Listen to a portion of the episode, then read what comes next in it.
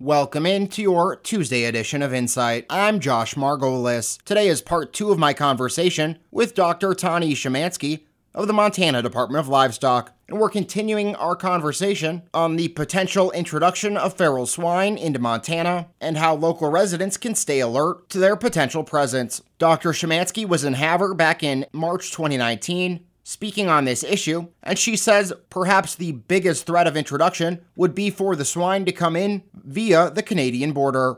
So, kind of what kicked off a lot of the, um, you know, the meeting that we had in Havre, kind of a lot of the discussion surrounding squeal on pigs was some reports of potential feral swine populations, you know, not too far north of us. And so I think the first one was a group of pigs that was um, in Saskatchewan, approximately six miles, five, six miles north of the Montana Saskatchewan border. That I think turned out to be a group of potbelly pigs that was owned, um, that the owner periodically, I think, lets them out. So those were owned pigs, but certainly we know that pigs that are left to their own devices kind of revert back to a feral very quickly. So that was something that got our attention. And then around that same time frame, um, there was a report of some feral pigs that had been hunted, like approximately north of like Chester Havre area on the Canadian side, 12 miles from the border, from the U.S. border. And so, kind of another instance of you know, reason for concern about those populations from the north coming down onto us. And as we have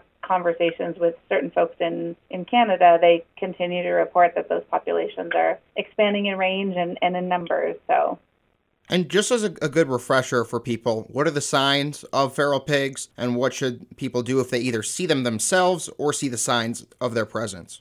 Feral swine can do a fair bit of damage on the landscape. They can use their, you know, the long nose, snout to root the landscape, so they will do a fair amount of damage to a pasture where they're tearing up the ground and leaving, they'll leave mounds as they drag their snout through the ground. Um, it can be pastures, lawns, flower beds, golf courses, whatever it might be. In riparian areas, they will make wallows, so they almost look like a rounded depression, like almost like a large nest. Um, you might see their tracks, pig tracks, which will look a little bit different than any of our other maybe wildlife species that you would expect to see. Tracks from like a deer, their scat or their droppings can look like dog droppings. Those would probably be the the biggest things that people would look for, obviously, or seeing you know pigs on the landscape where we wouldn't expect to see pigs um, would be something that would be worth calling. We would encourage everybody to call the um, our 24-hour hotline. It's 406 444 2976. That phone number is staffed 24 hours a day for somebody to call and, and report suspected feral swine activity.